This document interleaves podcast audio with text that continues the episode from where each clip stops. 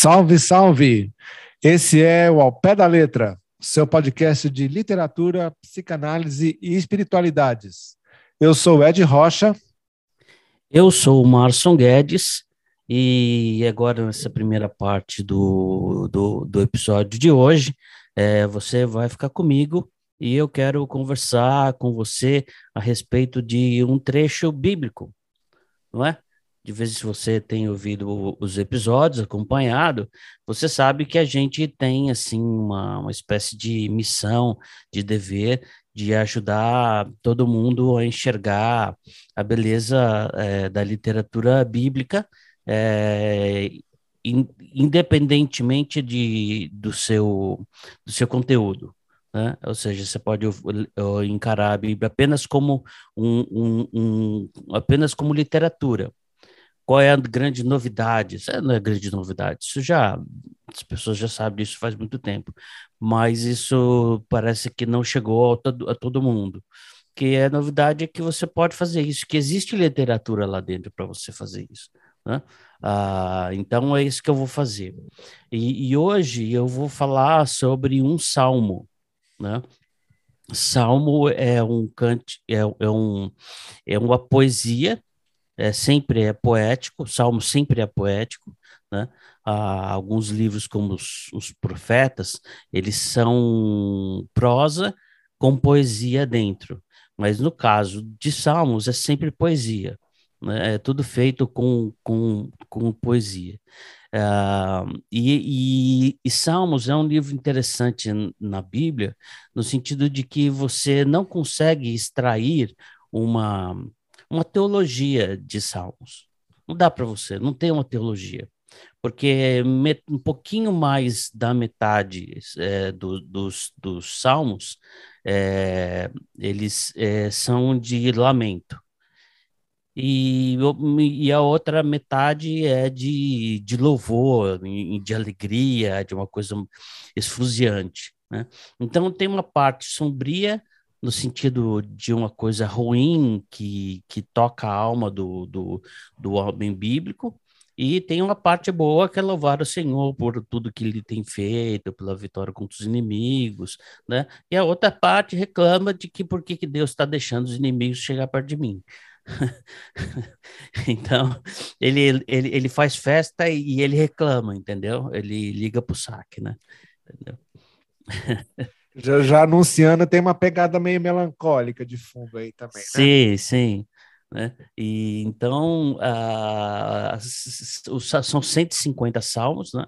Uh, e, e, alguns são muito conhecidos, como Salmo 23, que é o Senhor é o meu pastor, nada faltará, deitar-me faz em verdes pastos, e, e, e, esse é muito conhecido.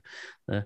Uh, outros também são conhecidos, mas eu queria hoje é, falar com você sobre o Salmo 42, né? Ah, e porque o Salmo 42 é um salmo extremamente down, extremamente para baixo, né? E, e por que que é, uma literatura dessa deveria é, ter um tom religioso? É, as religiões não deveriam prover é, solução para os problemas do homem, né? Por que, que você vai ter um salmo ah, em que, em que ah, o que você tem ali é muito mais tristeza e uma coisa muito mais para baixo do que, do que seria razoável? A primeira coisa que eu queria dizer é que você deve esperar que a Bíblia seja realista em relação às coisas. Então, se o negócio é, é, é, é, raiva ou alegria, você vai ver a raiva ou a alegria descritas. Ah, não tem esse doce, entendeu? Então, então por exemplo, quando Pedro é, negou Jesus três vezes, ele negou Jesus três vezes e Jesus não liberou o cara dizendo: Ah, não, tudo bem, isso aí não, eu nem fiquei, fiquei só chateado na hora, mas tudo bem, né? Amigos, amigos, é, não tem esse é, essa coisa. É o cara pisou na bola, ele pisou na bola mesmo, entendeu? E até quando é indesculpável, quando o, o, o, o é imperdoável, mas o perdão vem, também é verdade. Né? Então, essa é uma característica é, do texto bíblico. Quem sabe um dia a gente é, fala mais so, so, sobre, sobre isso. E os salmos, é, por isso que ele não tem uma teologia. Os salmos são derramamentos da alma. É, é, eles são a, a, a, alma se desfazendo diante de Deus, tanto em alegria quanto em lamento. Né? Uh, e, e, e, são coisas muito duras, né? Que, que às vezes aparecem, né? Tipo, até quando, Senhor?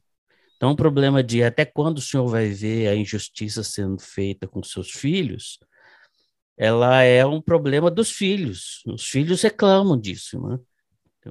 E mas esse salmo que eu vou ler com vocês, ele é um salmo mais mais, mais deprê, mas tem umas coisas interessantes em termos de literatura para discutir a respeito dele. Salmo 42. Então eu quero ler, depois voltar é, no, no voltar em alguns trechos. Assim como a corça anseia pelas águas correntes, também minha alma anseia por ti, ó Deus. A minha alma tem sede de Deus, do Deus vivo. Quando irei e verei a face de Deus? Minhas lágrimas têm sido meu alimento dia e noite, enquanto me dizem a toda hora: Onde está o teu Deus? Derrama minha alma dentro de mim, ao lembrar-me de como eu guiava a multidão em procissão à casa de Deus, com gritos de alegria e louvor multidão em festa. Porque estás abatida, ó minha alma? Porque te perturbas dentro de mim? Espere em Deus, pois ainda o louvarei, minha salvação e meu Deus. Minha alma está perturbada dentro de mim, por isso me lembro de ti nas terras do Jordão, no Hermon e no Monte eh, Mizab, que, que são montes importantes na história de Israel. Um abismo chama outro abismo, ao ruído de tuas cachoeiras. Todas as tuas ondas e vagalhões têm passado sobre mim. Contudo, durante o dia, o Senhor me concede a sua bondade. Durante a noite, o seu cântico está comigo. Esta é a minha oração ao Deus da minha vida. Digo a Deus, minha rocha, por que te esqueceste de mim? Porque ando lamentando por causa da opressão do inimigo? Meus ossos se esmigalham quando os meus adversários dizem sem cessar: Onde está o teu Deus? Por que estás abatida, minha alma? Por que te perturbas dentro de mim? Espera em Deus, pois ainda o louvarei, minha salvação e Deus meu. Bom, essa leitura em si já é suficiente para ter uh, uma ideia de como que o profundo lamento do salmista ah, ah, ele ele ele ele está embebido numa numa literatura. Existe uma maneira poética de se falar a respeito é, é, desse tema assim como é, é, a mesma maneira poética de se falar sobre as alegrias e as benesses divinas né? então eu queria chamar a sua atenção para algumas coisas que desse é, desse salmo ah, o primeiro versículo né, diz assim: Assim como a corça anseia pelas águas correntes, também minha alma anseia por ti, ó Deus. Ah, eu ouvi uma explicação interessante a respeito desse versículo um dia, de que a corça, né, um, um, um veado, né, é, eles, é, ele é, ah, precisa estar perto de alguma fonte de água, porque quando eles comem, eles ficam com muita sede, né? Então, como eles procuram in, intensamente, muito fortemente a, a, a água depois de se, se alimentarem, né? Ah, essa é a comparação é, da, da, da, necessidade que o salmista tem de Deus. Isso para mim é como uma água corrente. Então eu estou morrendo de sede, eu estou desesperado. Então o Senhor é para mim assim. É é, é, é, tem essa relação. O que, o que deixa muito claro a intensidade da, do, do que está em jogo uh, aqui.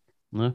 Uh, e eu sei que, que, que há muita há muita muitas coisas muitas críticas que não fazem sentido né? mas a, a, a Bíblia fala qual é a real. Então, quando o cara fala que, que é assim que ele quer Deus, é nessa intensidade, então é, é isso que ele está querendo dizer. Mas quando ele diz que tá tudo ruim, é porque ele acha que tá tudo ruim mesmo. Então, este tipo de texto nem deveria estar na Bíblia, teoricamente. Porque se a Bíblia é para falar bem de Deus, né? E se você lembrar, pelo menos na história que os crentes contam, a, a Bíblia foi, foi.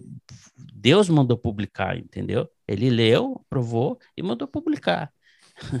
então, isso aqui serve, é, serve para a gente de alguma maneira. Minha alma tem sede de Deus, Deus vivo. Quando irei e verei a face de Deus? Então, uma disposição enorme de na direção de Deus. Aí, aí já no 3 já começa é, o que, uma parte assim que eu queria chamar a sua atenção. É, Minhas lágrimas têm sido meu alimento dia e noite, enquanto me dizem a toda hora: Onde está o teu Deus? Então, ao mesmo tempo em que ele ele ele ele é, ele está ansiando por Deus, é, ele também está tá sentindo dúvida.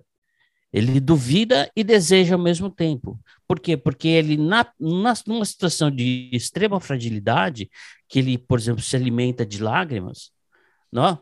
olha, que, olha que, que, que imagem, o cara se alimenta de lágrimas. Né? É, é, é, e ainda tem uns caras, né, uns ímpios, que uns, uns, uns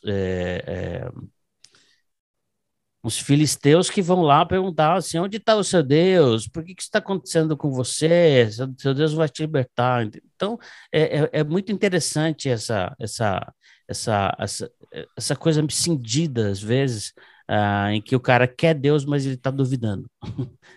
é, é muito interessante isso. Minhas lágrimas têm sido meu alimento dia e noite.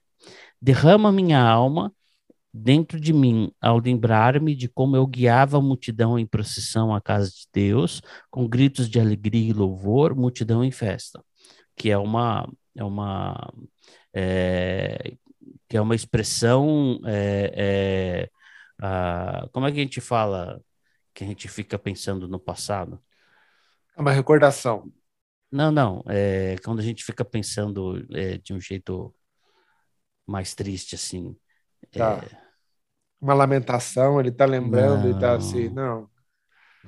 não. Eu depois, eu, quando, eu, quando eu lembrar a, a palavra, eu, eu, eu, eu, falo. Ah, é, e aí vem a grande frase para mim, né? A grande frase de tristeza do, do, do Salmo, que é o cap... versículo 5.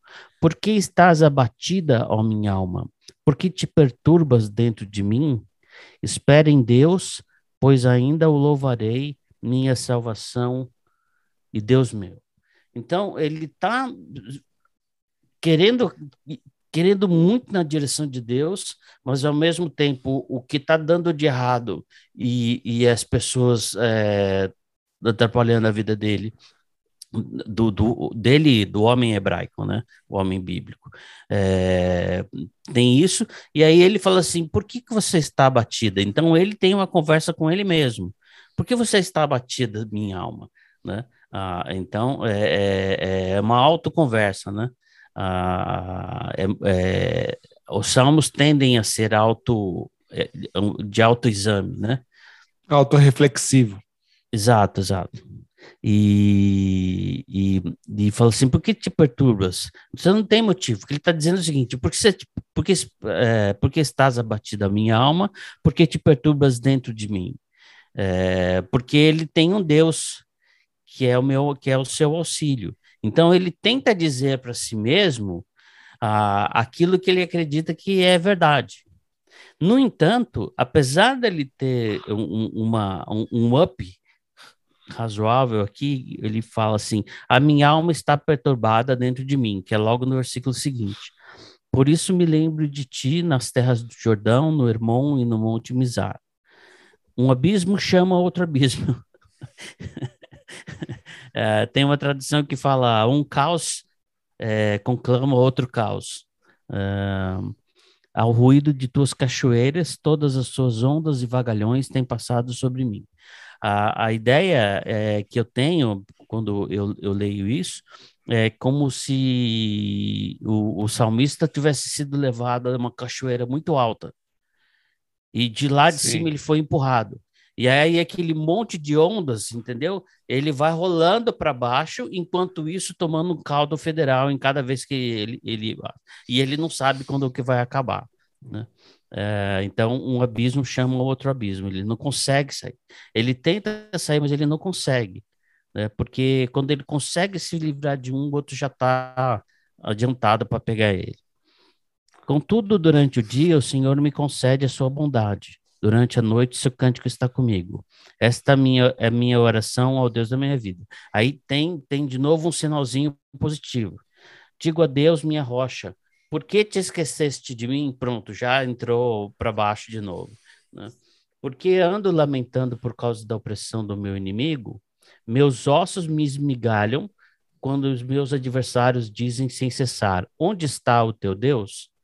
Então, é assim, é, é o, o, engraçado, não, isso não tem nada de engraçado, mas uh, o interessante é que ele fala uma coisa boa para Deus ou tenta se colocar é, em, um, em um, um, um, se lembrar de uma relação positiva com Deus, aí ele não aguenta e fala, porque estás abatida a minha alma né? É, um abismo chama outro abismo, ah, e porque o Senhor me esqueceu de, esqueceu de mim. E quando ele vai para baixo, ele fica um tempo lá para baixo.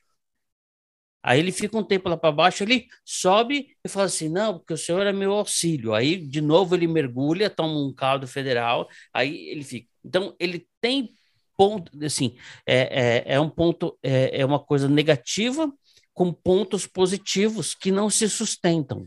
Hum que são exatamente aquele tipo de coisa é, religiosa, no, religiosa no mau sentido, né? De que você tenta certas coisas mágicas que a religião te, te, te ensina é, para tentar sobreviver.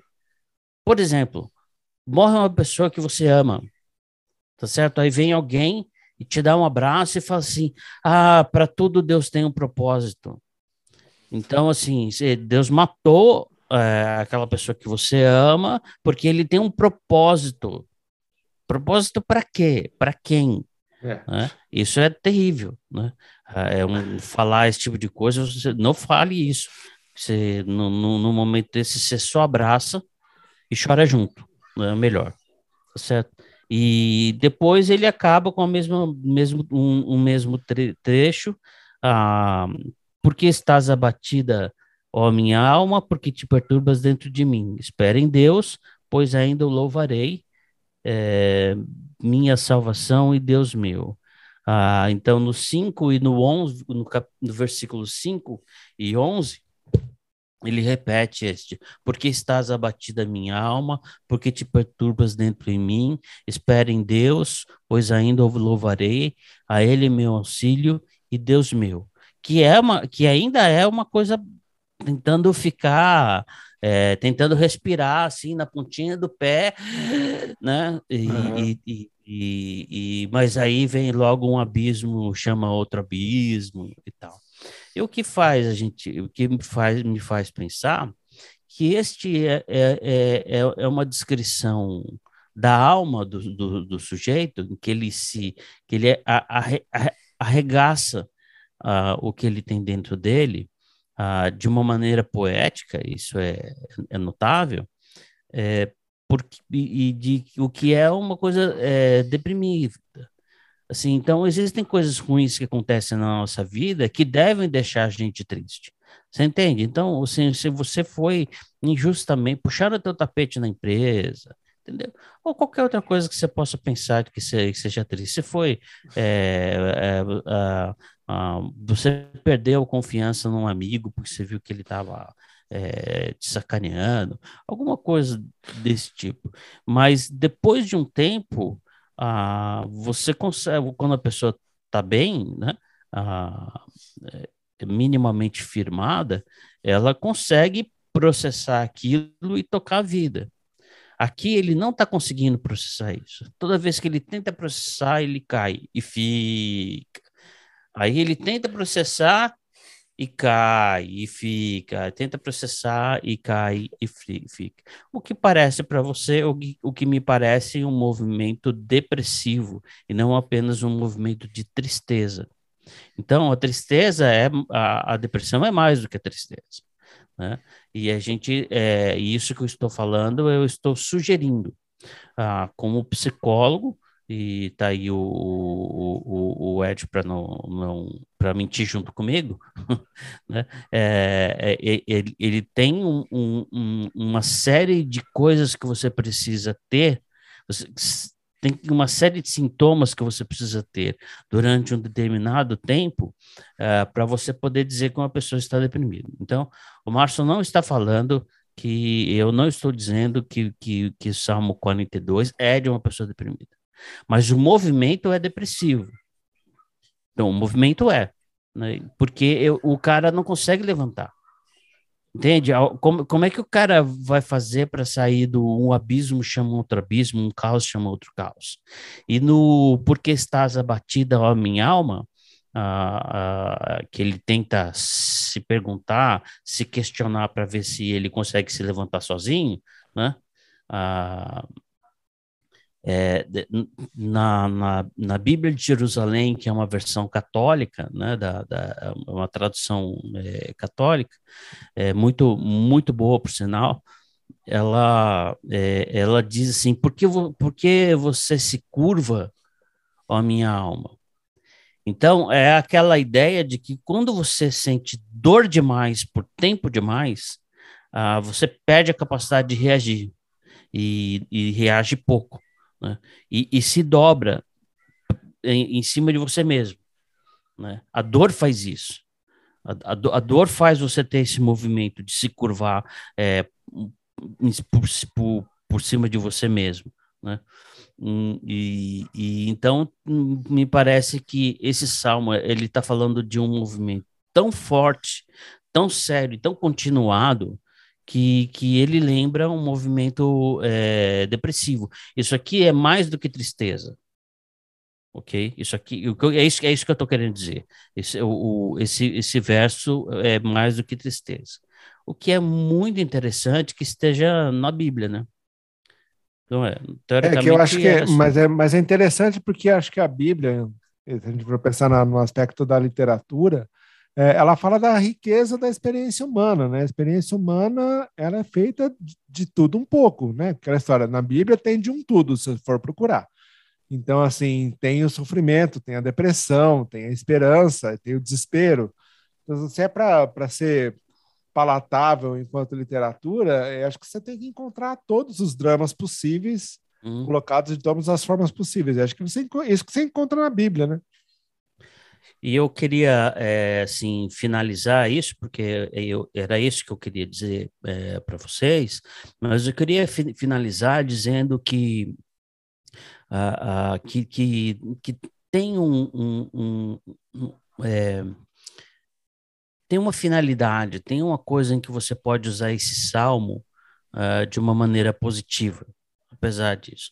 É que quando se por acaso você estiver nessa condição desse movimento, é, isso que eu estou chamando de, de movimento é, depressivo, ah, você procura o Salmo 42 e leia, porque existe uma coisa que faz você se mexer de alguma maneira, que é quando você lê e, ou você vê alguém passando por aquilo que você está passando.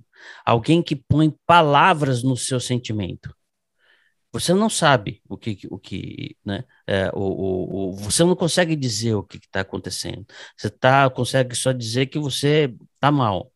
Uh, e aí vem um salmo e diz para você, é, um salmo como o Salmo 42, diz para você que está num movimento depressivo que, que que, que quais, o que é que você está sentindo? Quais são, que nome tem isso, né? Ah, aí fala assim, um abismo chama outro abismo, o cara vai falar, ah, eu sei do que é, é isso, é isso. Ah, então, deixa o Salmo 42 aí na manga, ah, é, para a, a indesejada eventualidade. Né? Ah, para você ou para alguma outra pessoa que, que você conheça. Mas tá lá, tá à sua disposição. Eu acho é muito, muito interessante essa imagem né, da, da, da, da alma que, que se alimenta de lágrimas, né? É uma alma que está se alimentando de tristeza. E é alguma coisa que pode não ter fim, pode dar para a pessoa a sensação de um fim de mundo mesmo, né? Tipo assim, não tenho por onde correr, não tenho alternativa, como você bem apontou, é típico da depressão, né?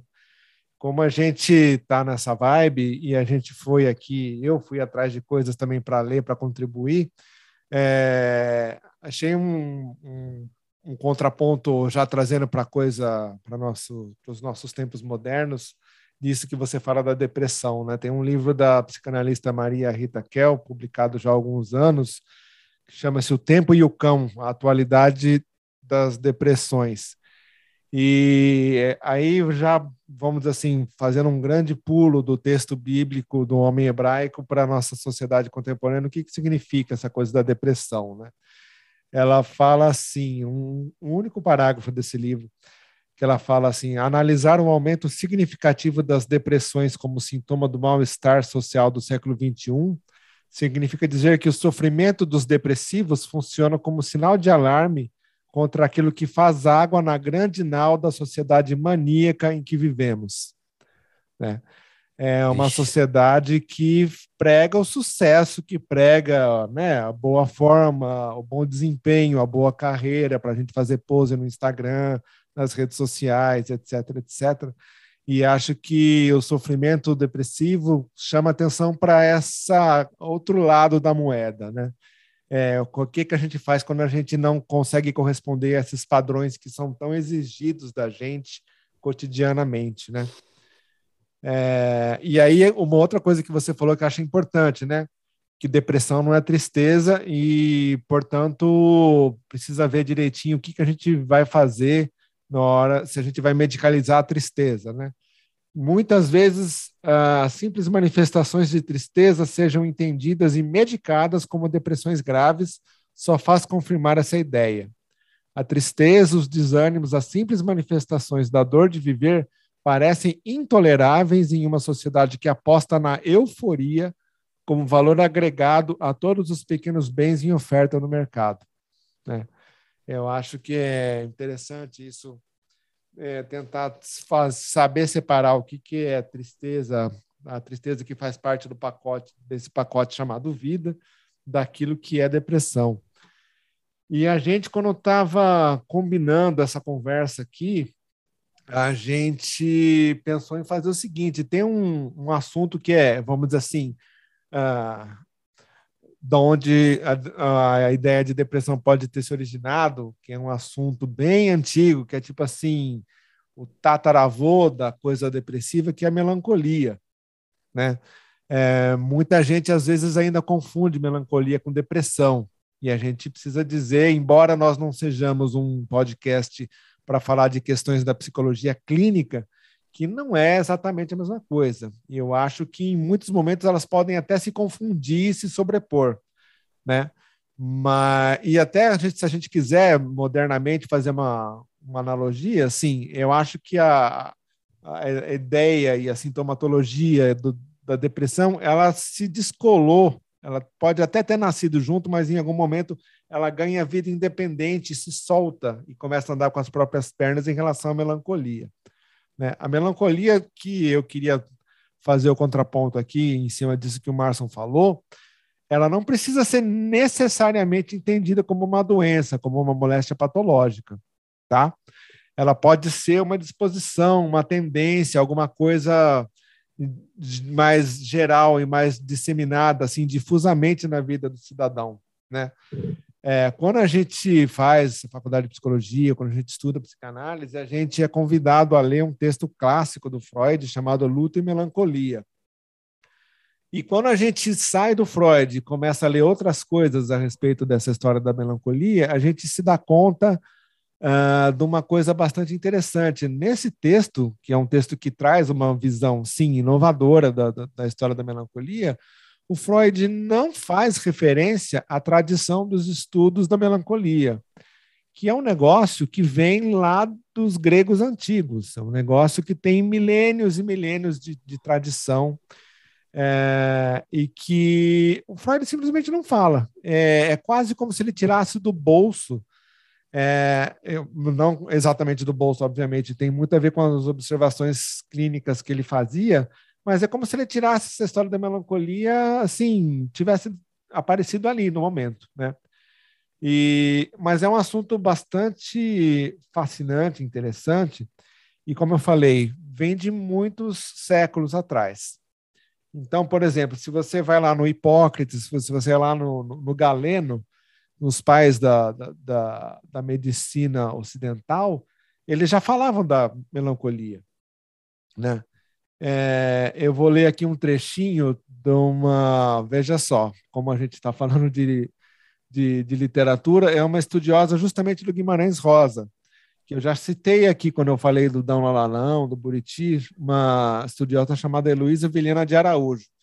Porque, sim, tem melancolia no Grande Sertão, tem melancolia na, no, no Guimarães Rosa, tem melancolia, sobretudo num conto chamado Cara de Bronze, que um dia aqui a gente vai gastar tempo para falar só dele.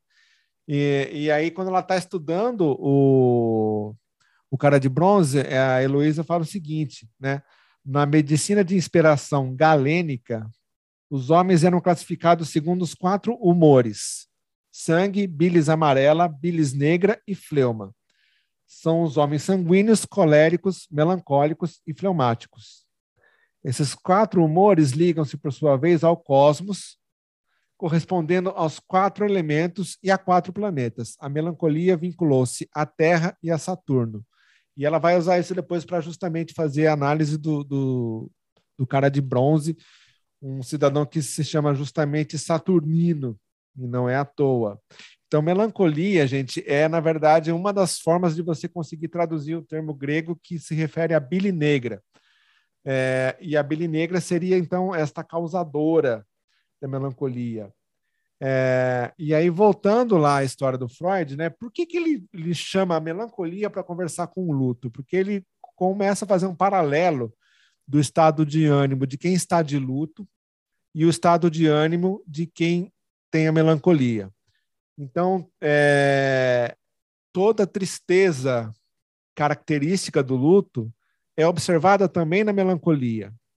Ele parte daí, mas ele observa que tem uma diferença fundamental, né? E aí o Freud diz o seguinte: no luto é o mundo que se torna pobre e vazio. Na melancolia é o próprio eu.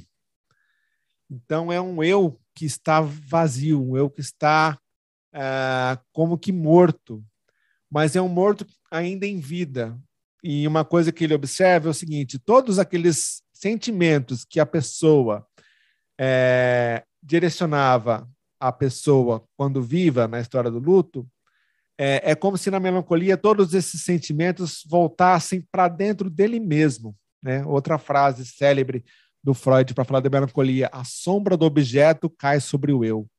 Então, todas essas recriminações do tipo assim, ah, você me deixou, e agora o que, que eu vou fazer? Como é que vai ser viver sem você? O que, que eu faço sem você? É como se tudo isso fosse direcionado para o eu. E aí a pessoa começa a se recriminar, a pessoa começa a se achar um lixo, a pessoa começa a se achar para baixo. Então, assim, é, isso que essa autorrecriminação, esses ataques do eu a ele mesmo, que seriam característicos da, da melancolia, né? Uh, mas, e, não, não, não, o mais vem depois. Eu queria dar uma outra um exemplo, e aí, já que você falou da, da poesia bíblica, eu achei aqui num estudo da, da Yudi Rosenbaum, que já veio aqui para falar da Clarice, mas ela tem um trabalho dela no mestrado, que foi publicado sobre Manuel Bandeira, poeta pernambucano. E aí, lá pelas tantas, ela fala justamente da melancolia na poesia do Manuel Bandeira.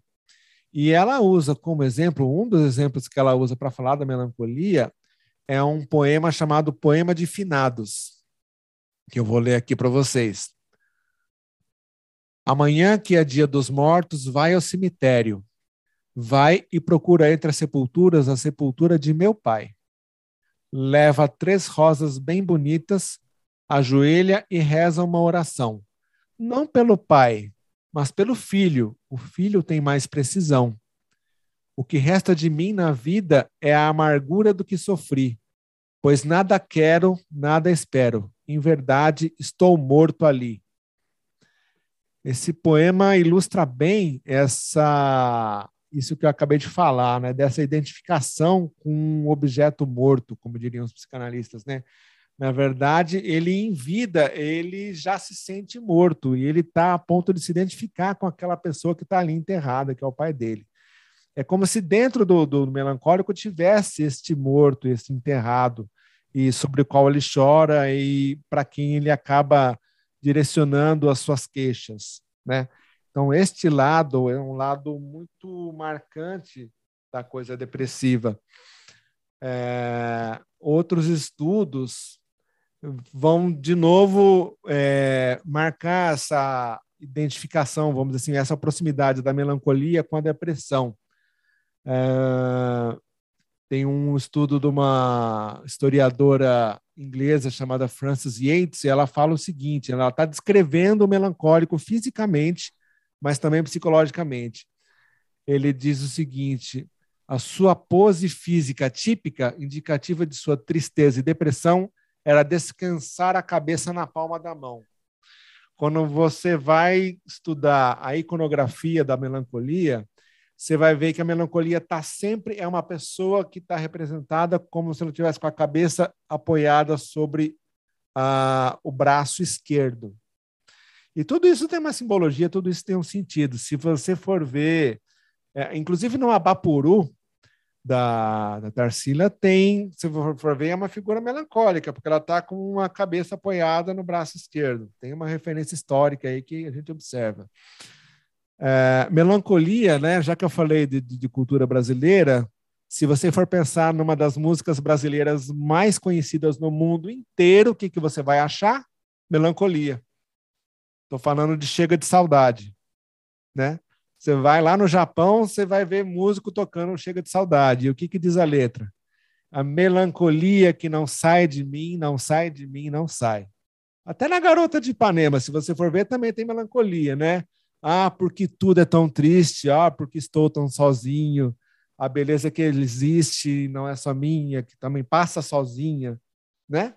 É, Pois é, né? O, o calor dos trópicos não foge ao frio da melancolia. É... Só que tem uma outra coisa que você descobre quando você está lendo a tradição sobre a melancolia. Melancolia não é só e necessariamente sinônimo de tristeza, de depressão. Tem um lado da melancolia que tem a ver com o homem de gênio, com, tem a ver com a pessoa criativa, tem a ver com o fazer poético. E isso é uma coisa que também não é novidade, é uma coisa que vem lá dos Aristóteles, entendeu? É, tem um texto que, assim, pelo que eu entendi, tem uma certa polêmica para saber se é o Aristóteles ou se é um tal de pseudo-Aristóteles. Eu sei que é um problema, ele, é um texto que chama uh, O Problema 30, e ele começa o texto, este Aristóteles, ou esse pseudo-Aristóteles, falando justamente isso.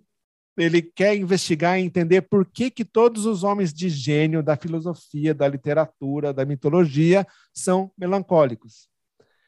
Então, assim, existe na melancolia ainda a possibilidade do gênio, a possibilidade da criação, a possibilidade do fazer artístico. Que é uma coisa que quando o cidadão está simplesmente deprimido, e às vezes aquele deprimido, né, assim, clássico. Às vezes a pessoa ela está sem, literalmente sem saída, como, a, como diz ali o, o, o eurírico do Salmo, né? Ele está no fundo do poço, ele não produz nada. O que ele produz é uma, uma tristeza tão profunda que se, se ele marcar bobeira pode ser até fatal, né? Embora ali no Salmo eu vejo um pouco isso, quer dizer assim, ele ainda teve a melancolia dele ainda conseguiu ser operacionalizada a ponto dele conseguir fazer um poema. Ele escreveu um, poema. Né? As imagens que ele cria são poéticas na essência. Então, assim, é, se você pegar a, a, melancolia por esse lado, você vai ver que tem a ver com uma reflexão, com uma contemplação, com uma imaginação, né, com alguma coisa que tem a ver.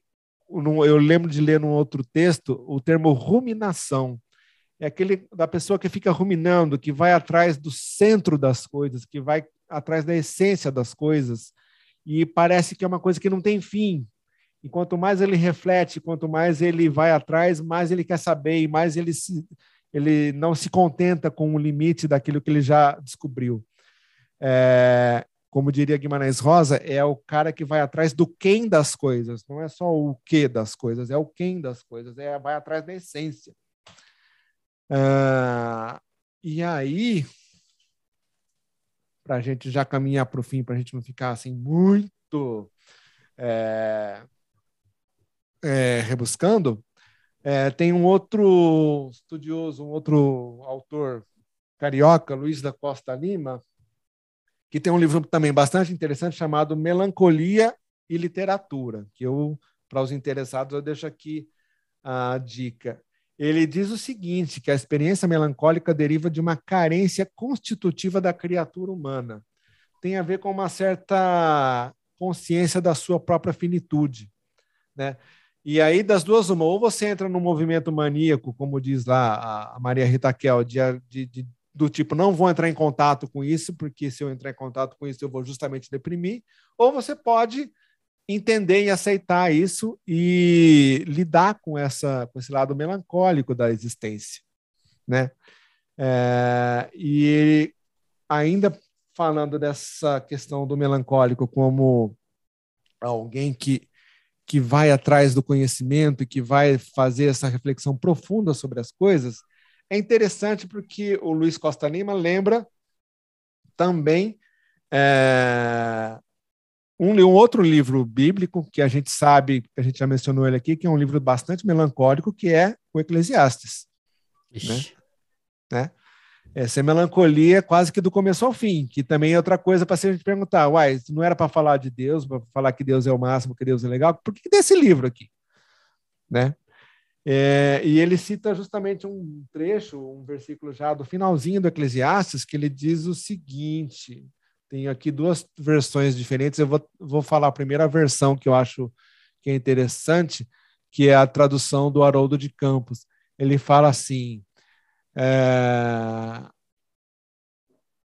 Ah, e além delas, das palavras dos sábios, e além delas, meu filho, fique claro: fazer livros em excesso não tem alvo e excesso de estudo entristece a carne.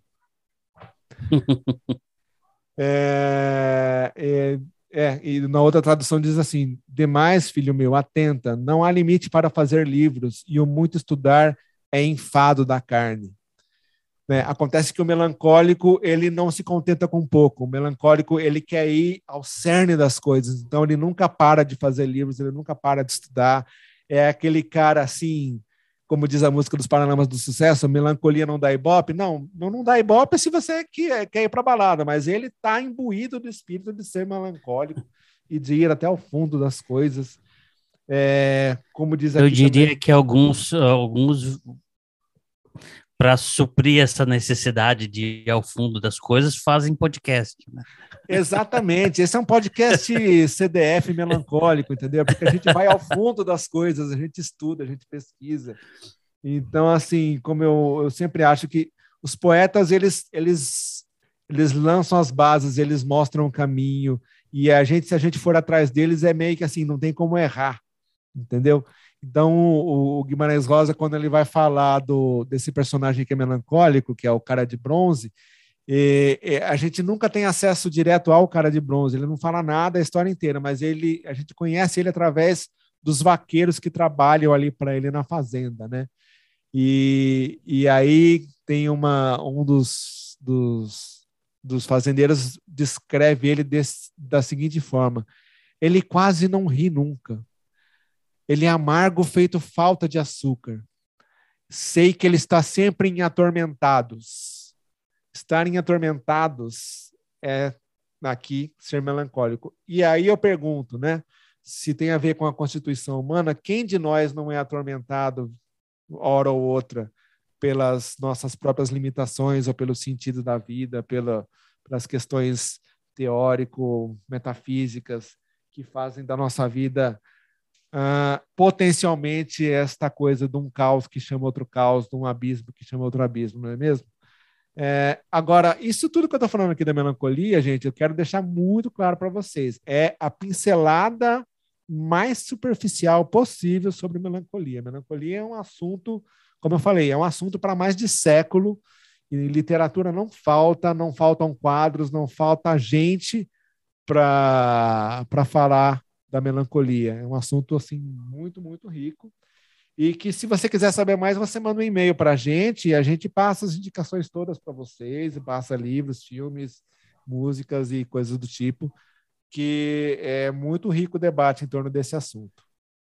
Aliás, a coisa mais difícil desse, desse podcast é decidir onde você vai parar, né?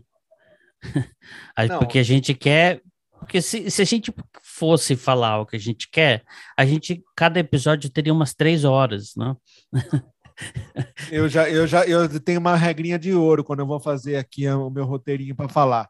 Se eu escrever mais do que uma página e meia de roteiro, é porque já está ficando grande demais. Então, assim, para. Eu nem que eu tenha que parar meio na porrada, entendeu? Então, assim, fiz umas anotações. Na hora que eu vi, eu já estava empilhando meia dúzia de livro aqui. Para assim, para de ser melancólico. Chega, senão as pessoas vão desistir de ouvir a gente. É, é. Então, era mais ou menos esse o recado, gente. Assim, um assunto, como você pode observar, riquíssimo, seja pendendo para o lado da depressão propriamente dita, seja pendendo para o lado da melancolia e do entrecruzamento dessas duas vertentes, é assunto para mais de metro. E é isso. Quiser fazer comentários, críticas e sugestões. Não, meu comentário é assim: é... você disse que generalizando, se você for atrás do melancólico, vai dar certo, né? Porque e o que eu fiquei pensando é o que acontece quando uma pessoa faz uma, uma boa pergunta e uma boa provocação para dois melancólicos ao mesmo tempo. Eu estou é. me referindo a uma nossa querida, nossa querida amiga Lili, Liliane Toledo. É, é Toledo, né? Sim, senhor. Ah, tá, Liliane Toledo, é, que fez a seguinte pergunta para gente: é, é possível uma espiritualidade do, no ateísmo? Porque, teoricamente, se você é ateu, você não é espiritualizado. Né? E ela perguntou isso e, e, e, jogou no nosso colo só o José Saramago. Certo. Então, eu só estou dizendo, não estou prometendo datas nem nada, mas eu estou dizendo que nós estamos estudando esse negócio aí para a gente poder fazer é, um, um, um, um, belo episódio. Isso, é que assim, é que já só não saiu antes esse episódio, é porque o melancólico do, que, do lado de cá que vos fala foi atrás de ler o Jorge Perrec, para a gente dar conta de outra demanda, de outro combinado. De outra demanda, com Nosso coleguíssima, nosso coleguíssimo Rodrigo Camargo, para a gente fazer um podcast com a coisa lida. E eu, assim, aí é claro que eu vou falar de, de melancolia, tive que parar o Perrec para ler essas coisas aqui, para a gente depois gravar entendeu? Então, assim, mas está saindo, entendeu? A gente, a gente só não diz quando sai, mas sai. Tranquilamente. Mas vai sair. Vai sair. Então, esse é, esse é um, um spoiler aí. Sim, senhor. Então, gente, acho que por hoje é só. Assim, é. Melancolias à parte, tenha um bom carnaval. E aí depois a gente rasga a fantasia e volta aqui para falar de literatura. Tá certo. Vamos fechar? Bora nós. Então, um abraço para vocês. É. Até breve. Promoção e para mocinha. Tchau.